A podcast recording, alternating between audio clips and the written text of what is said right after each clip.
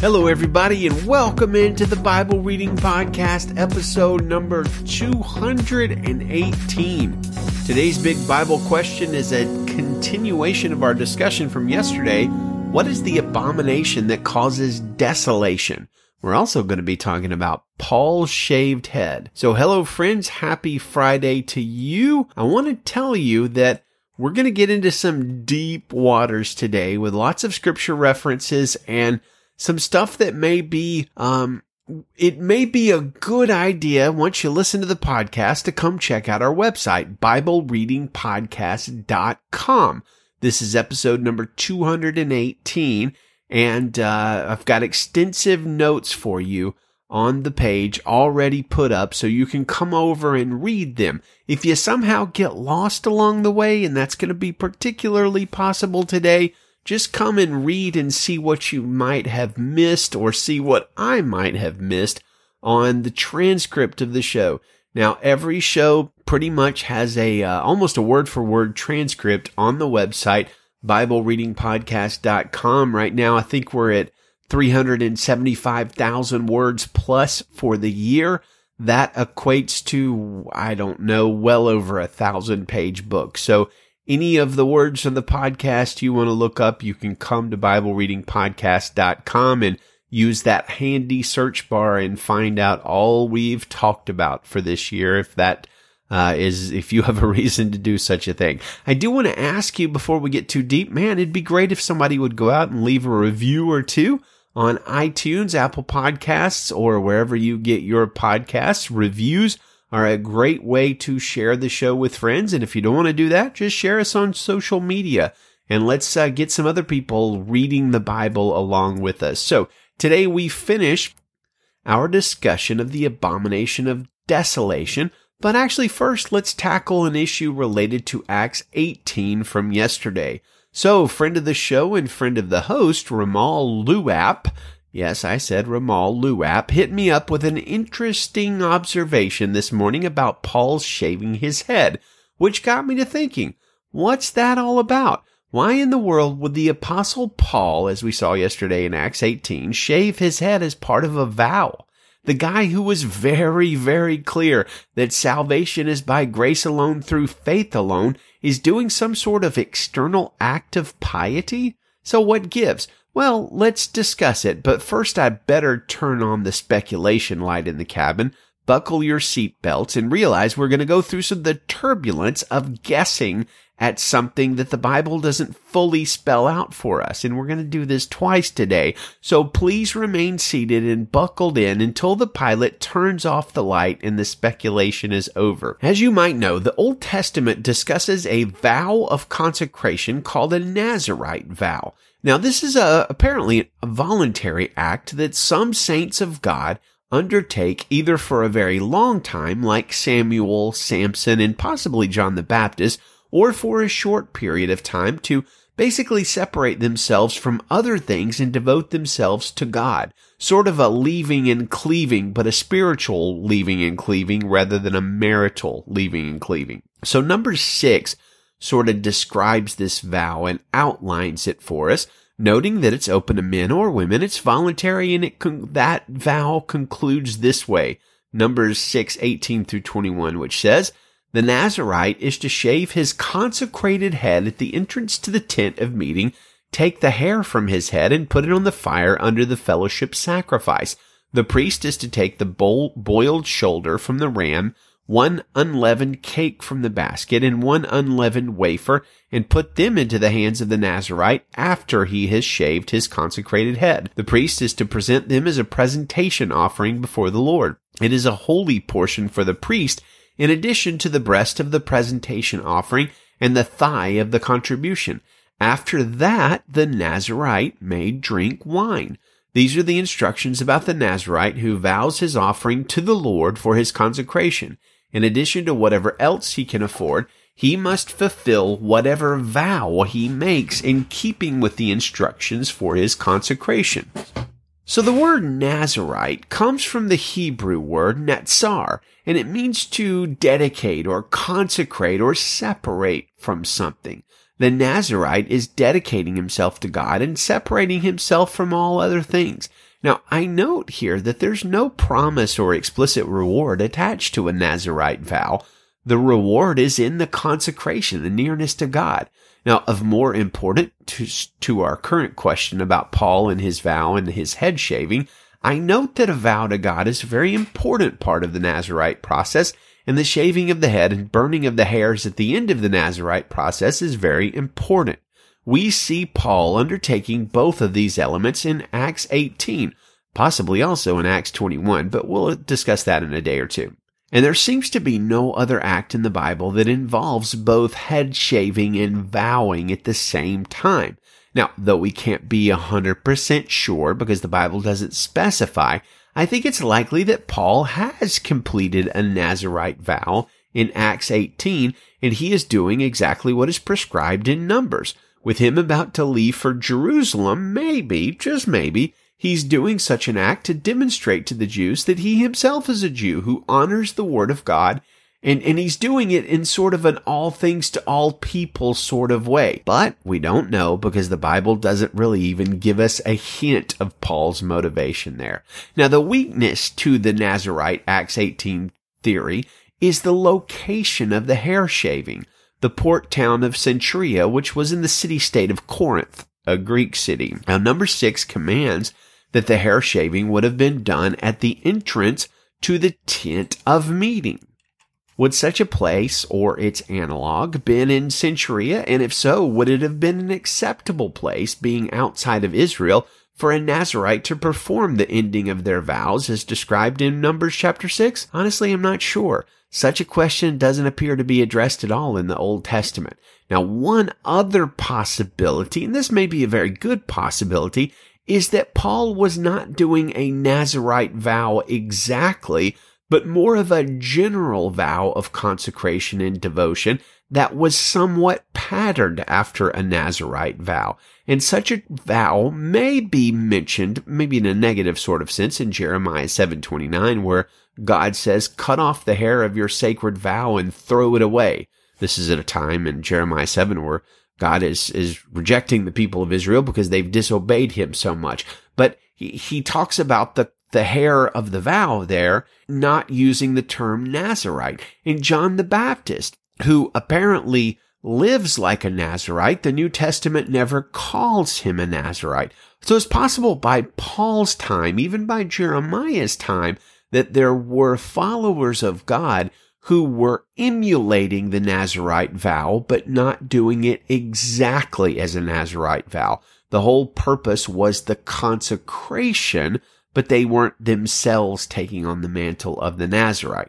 Well, I didn't mean to talk quite so much on that topic, but honestly, it's a fascinating act by Paul, and it does raise an issue that we will see again in Acts 21, so maybe this will just serve as an introduction for that discussion.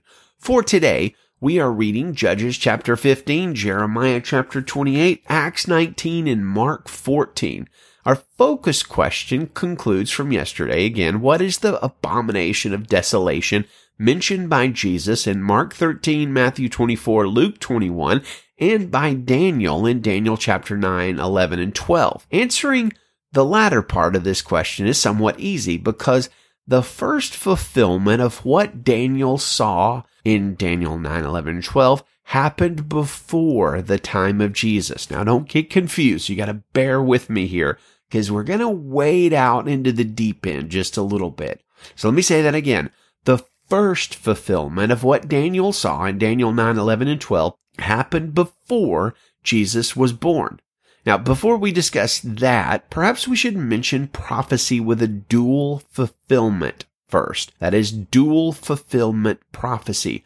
Sometimes prophecies in the Bible are fulfilled twice once in the near future, usually in the lifetime of the prophet, and more fully in the distant future. Now we see a great example of this in a very famous passage in Isaiah where Isaiah 7:13 says, "Listen," Isaiah said, "Listen, house of David, is it not enough for you to try the patience of men? Will you also try the patience of my God? Therefore the Lord himself will give you a sign. See, the virgin will conceive, have a son, and name him Emmanuel. Well, that's a very familiar passage. And if I were to ask most Christians whom Isaiah 7, 13 and 14 is referring to, they would quickly answer Jesus which is the correct answer, but it's not the whole answer. Because if you keep reading the Isaiah prophecy, you will see that it is first fulfilled in Isaiah's lifetime, quite possibly by the birth of his own son. Verse 15, right after it says, see the virgin will conceive, have a son and name him Emmanuel says, by the time he learns to reject what is bad and choose what is good, he will be eating curds and honey. For before the boy knows to reject what is bad and choose what is good, the land of the two kings you dread will be abandoned. The Lord will bring on you, your people, and your father's house such a time as has never been since Ephraim separated from Judah. He will bring the king of Assyria. So yeah, the virgin conceiving prophecy is delivered to King Ahaz and was partially fulfilled in his lifetime, the lifetime of King Ahaz. Now, for more information on dual prophecy, I've got a link here on BibleReadingPodcast.com that you can go read if that's something you're interested in. Just come look at the show notes. Now, similarly, Daniel's prophecy about the abomination of desolation was fulfilled in 167 BC. I should say partially fulfilled because some of what Daniel prophesied that was going to happen with the abomination of desolation didn't happen in 167 BC, but much of it did. And it was fulfilled by a pretty terrible Greek ruler named Antiochus IV Epiphanes. Now, the whole story of how Antiochus IV Epiphanes set up the abomination of desolation is told in a historical book called First Maccabees, which is considered by most as part of the Apocrypha, and it was written around 100 to 150 years before the time of Jesus. Now, a fun little note about apocryphal, apocryphal books. Um, surely most of you have heard of the Apocrypha before. Apocryphal books like First Maccabees and several others were originally contained in the 1611 King James Version of the Bible. Now, pretty much only Orthodox Bibles and Catholic Bibles contain the Apocrypha, but originally most English Bibles up until around the 1700s, uh, and some even after that, contained the Apocrypha. Now, first Maccabees chapter 1 tells about the abomination of desolation, and I'm going to read part of that chapter. Now, I don't consider first Maccabees to be inerrant, inspired scripture, but I do consider it to be reliable history, and it is most certainly a historical book uh, that was well attested and was written before the time of Jesus. So this is what Maccabees chapter 1 verses 41 through, oh, let's go through 54 says. Talking about Antiochus IV Epiphanes says, Then the king wrote to his whole kingdom that all should be one people and abandon their particular customs all the Gentiles conformed to the command of the king, and many Israelites delighted in his religion. They sacrificed to idols and profaned the Sabbath. The king sent letters by messenger to Jerusalem and to the cities of Judah, uh, ordering them to follow customs foreign to their land, to prohibit burnt offerings, sacrifices, and libations in the sanctuary, to profane the Sabbaths and feast days, to desecrate the sanctuary and the sacred ministers, to build pagan altars and temples and shrines, to sacrifice swine and unclean animals, to leave their sons uncircumcised, and to defile themselves with every kind of impurity and abomination, so that they might forget the law and change all its ordinances. Whoever refused to act according to the command of the king was to be put to death. In words such as these, he wrote to his whole kingdom, he appointed inspectors over all the people, and he ordered the cities of Judah to offer sacrifices each city in turn. Many of the people, those who abandoned the law, joined them and committed evil in the land. They drove Israel into hiding wherever places of refuge could be found. On the fifteenth day of the month of Kislev, in the year 145, this is 167 BC, the king erected the desolating abomination upon the altar of burnt offerings, and in the surrounding cities of Judah they built pagan altars. So, about 160 years before the birth of Jesus, Daniel's prophecy was fulfilled in part, and Jesus would have been fully aware of this, just like Americans are fully aware of the Revolutionary War against the British.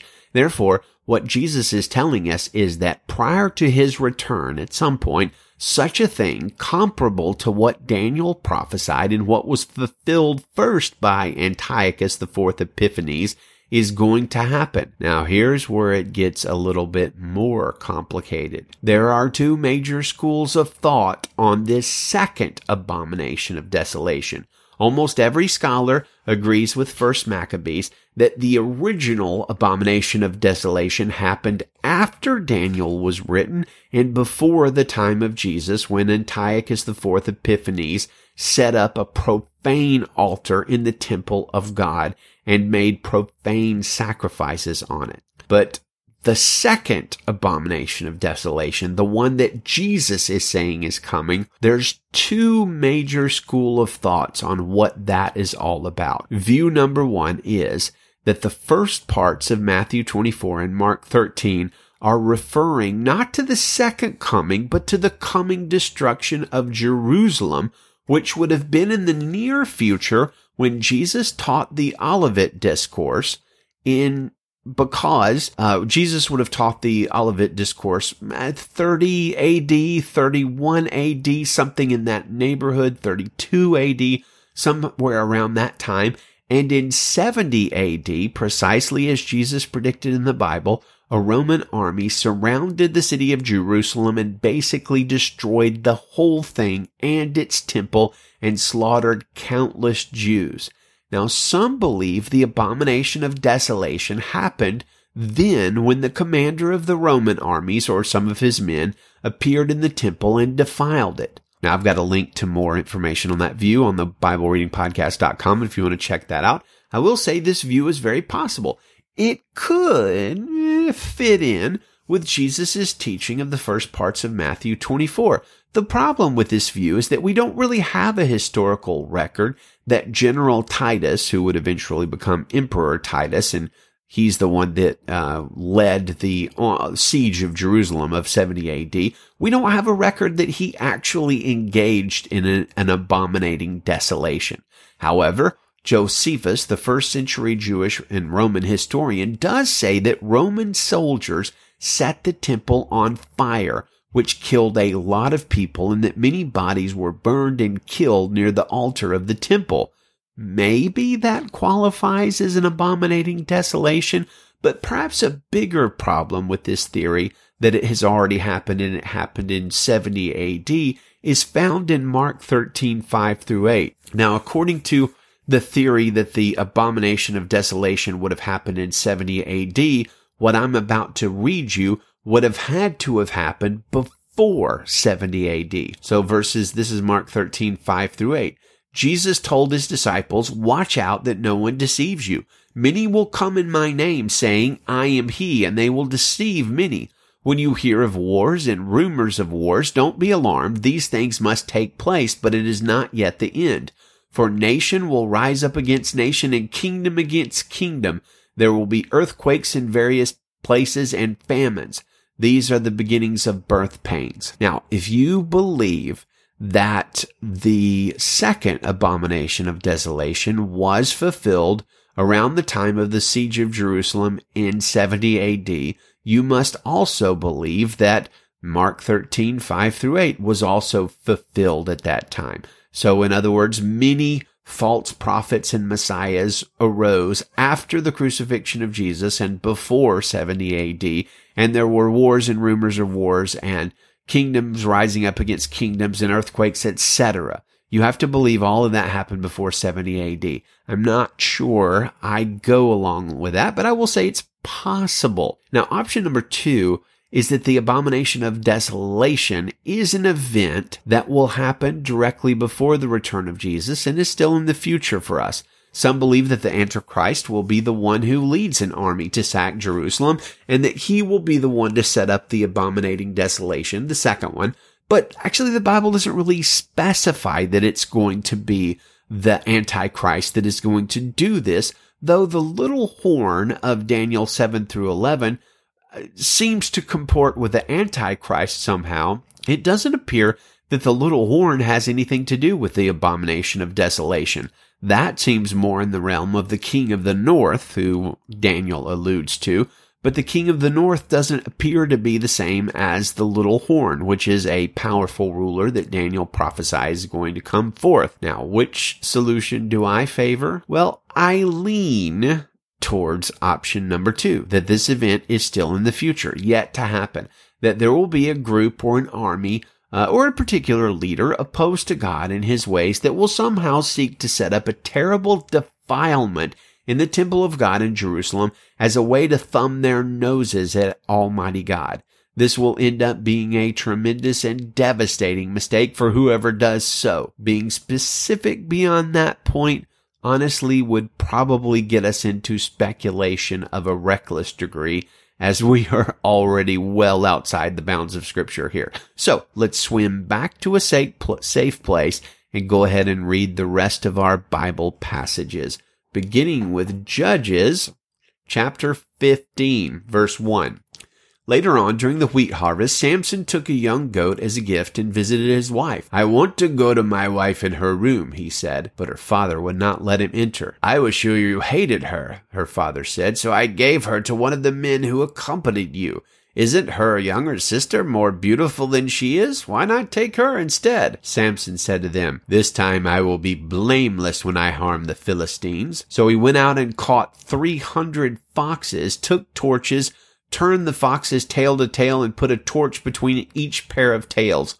Then he ignited the torches and released the fox into the foxes into the standing grain of the Philistines. He burned the piles of grain in the standing grain as well as the vineyards and olive groves. Then the Philistines asked, who did this? They were told it was Samson, the Timnite's son-in-law, because he took Samson's wife and gave her to his companion. So the Philistines went to her and her father and burned them to death. Then Samson told them, because you did this, I swear that I won't rest until I have taken vengeance on you. He tore them limb from limb and went down and stayed in the cave at the rock of Etam.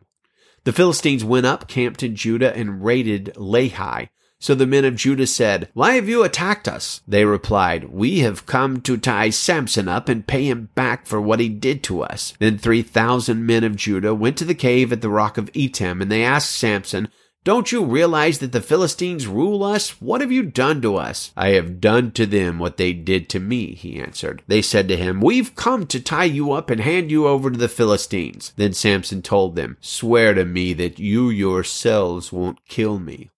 No, they said, we won't kill you, but we will tie you up securely and hand you over to them. So they tied him up with two new ropes and led him away from the rock. When he came to Lehi, the Philistines came to meet him shouting. The Spirit of the Lord came powerfully on him, and the ropes that were on his wrists became like burnt flax and fell off. He found a fresh jawbone of a donkey, reached out his hand, took it, and killed a thousand men with it. Then Samson said, With the jawbone of a donkey I have piled them in heaps. With the jawbone of a donkey I have killed a thousand men. When he finished speaking, he threw away the jawbone and named that place Jawbone Hill.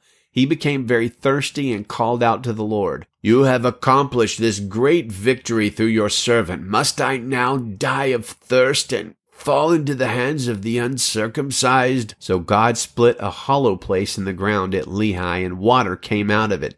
After Samson drank, his strength returned and he revived. That is why he named it Hakkore Spring, which is still in Lehi today. And he judged Israel twenty years in the days of the Philistines.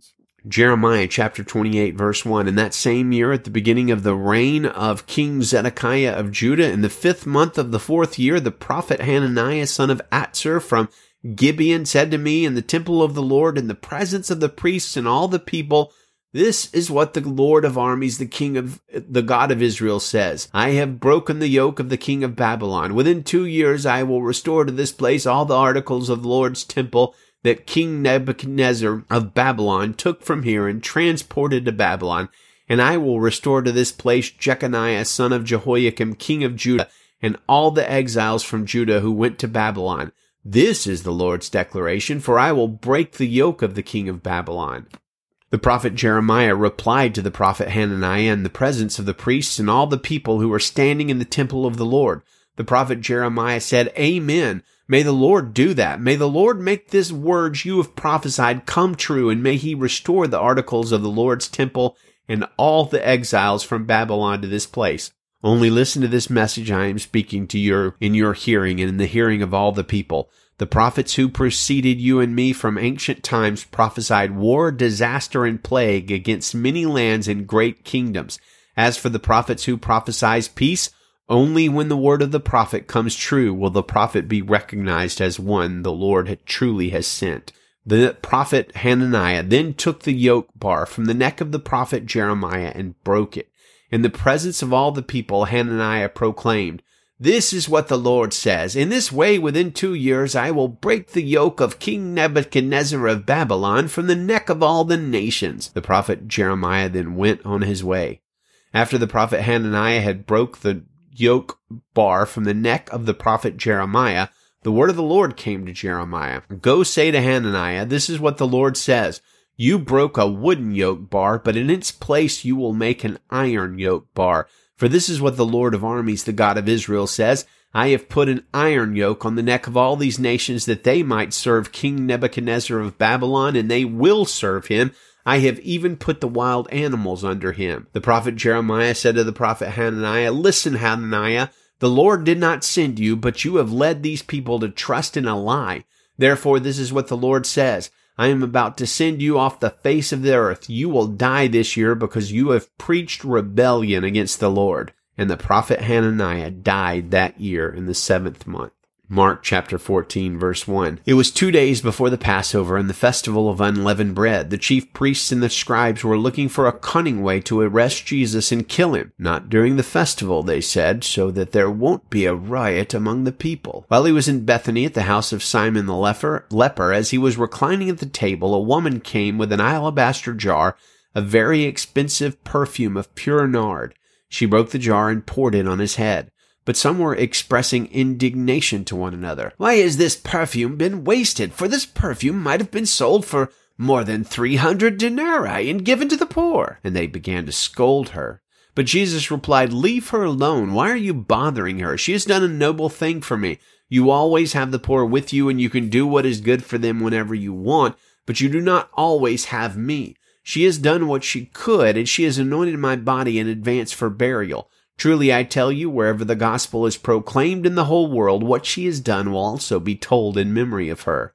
Then Judas Iscariot, one of the twelve, went to the chief priests to betray Jesus to them, and when they heard this, they were glad and promised to give him money. So he started looking for a good opportunity to betray him.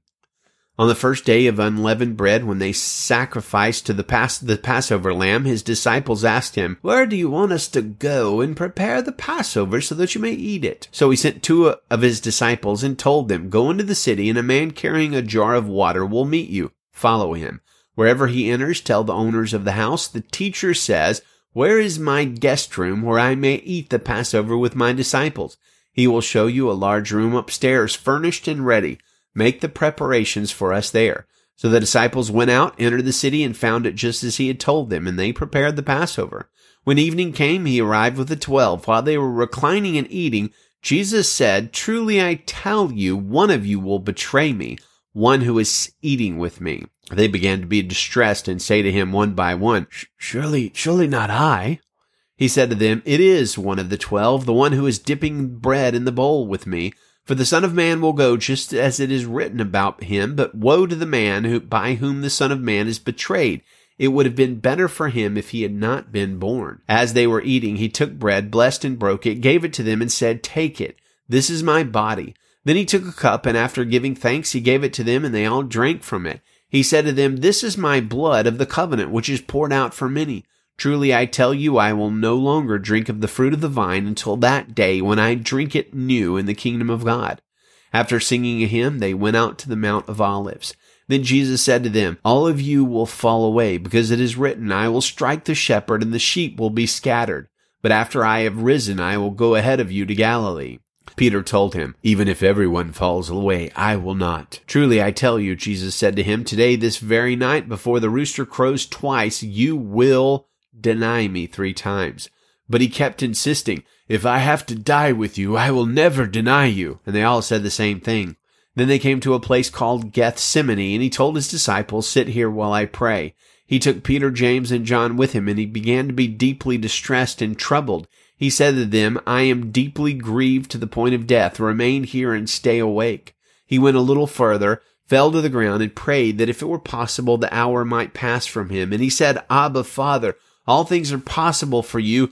Take this cup away from me. Nevertheless, not what I will, but what you will. Then he came and found them sleeping, and he said to Peter, Simon, are you sleeping? Couldn't you stay awake one hour? Stay awake and pray so that you won't enter into temptation. The spirit is willing, but the flesh is weak. Once again he went away and prayed, saying the same thing. And again he came and found them sleeping because they could not keep their eyes open. They did not know what to say to him. Then he came a third time and said to them, Are you still sleeping and resting? Enough. The time has come. See, the Son of Man is betrayed into the hands of sinners. Get up, let's go. See, my betrayer is near.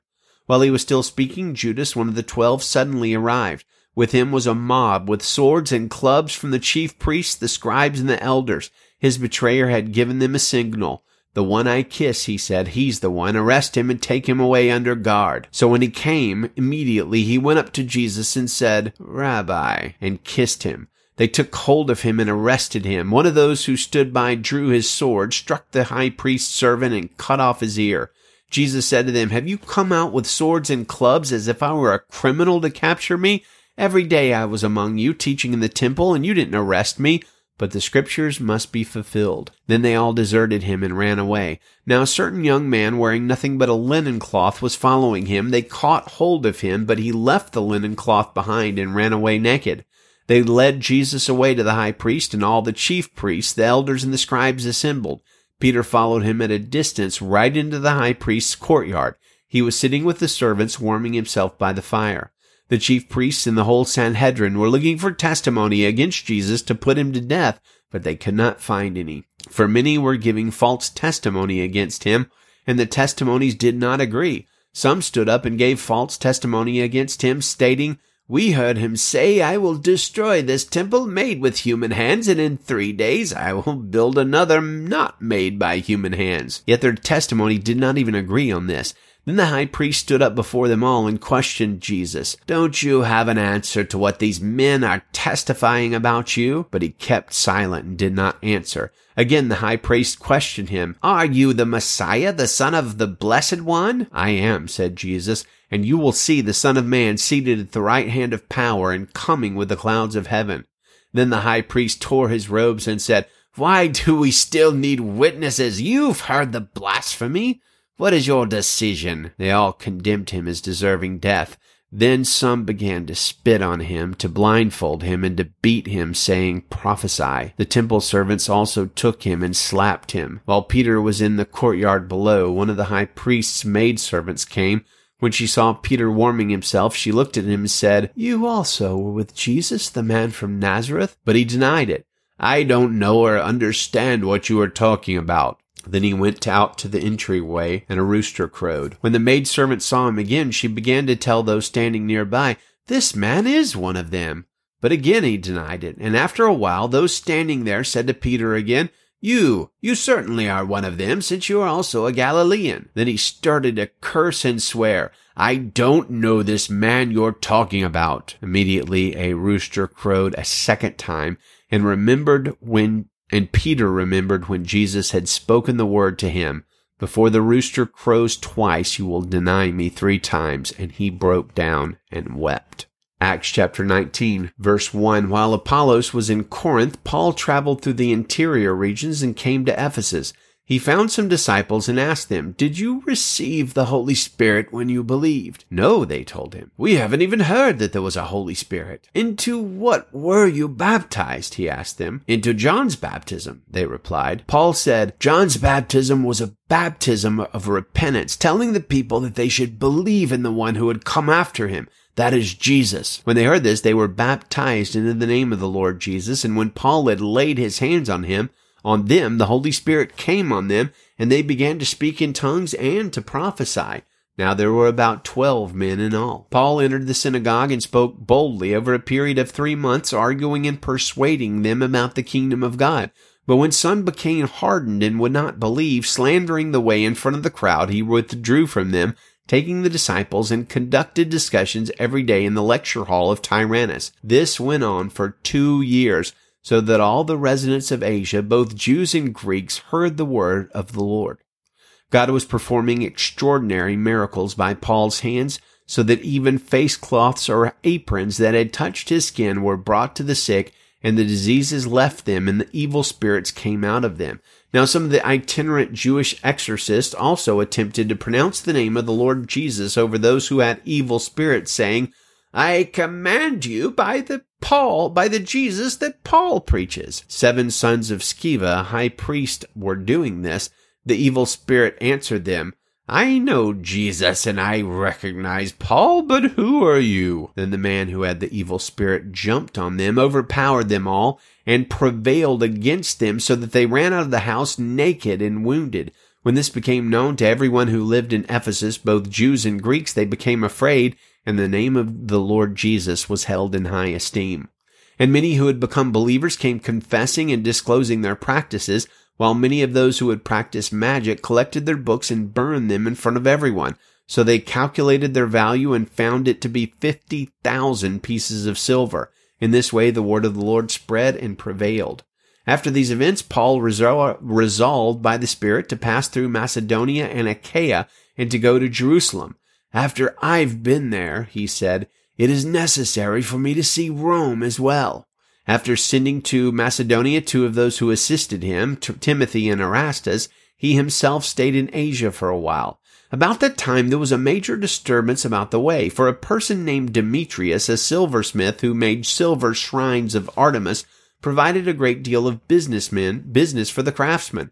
When he had assembled them, as well as the workers engaged in this type of business, he said, Men, you know that our prosperity is derived from this business, you see and hear that not only in Ephesus, but in almost all of Asia, this man Paul has persuaded and misled a considerable number of people by saying that God made, gods made by hand are not gods.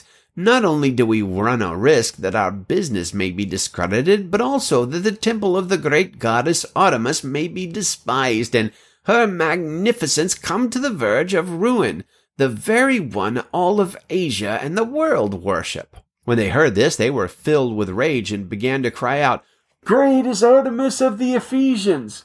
So the city was filled with confusion, and they all rushed together into the amphitheater, dragging along Gaius and Aristarchus, Macedonians who were Paul's traveling companions. Although Paul wanted to go in before the people, the disciples did not let him. Even some of the provincial officials of Asia who were his friends sent word to him, pleading with him not to venture into the amphitheater. Some were shouting one thing and some another because the assembly was in confusion, and most of them did not even know why they had come together. Some Jews in the crowd gave instructions to Alexander after they pushed him to the front, motioning him with his hand. Alexander wanted to make his defense to the people, but when he, they recognized that he was a Jew, they all shouted in unison for about two hours, Great is Artemis of the Ephesians! When the city clerk had calmed the crowd down, he said, People of Ephesus, what person is there who doesn't know that the city of the Ephesians is the temple guardian of the great Artemis and of the image that fell from heaven? Therefore, since these things are undeniable, you must keep calm and not do anything rash. For you have brought these men here who are not temple robbers or blasphemers of our goddess. So if Demetrius and the craftsmen who are with him have a case against anyone, the courts are in session and there are proconsuls. Let them bring charges against one another. But if you seek anything further, it must be decided in a legal assembly. In fact, we run a risk of being charged with rioting for what happened today, since there's no justification that we can give as a reason for this disturbance. After saying this, he dismissed the assembly. Well, friends, may the Lord give you a wonderful Saturday and an even more wonderful Lord's Day. Good day to you and Godspeed.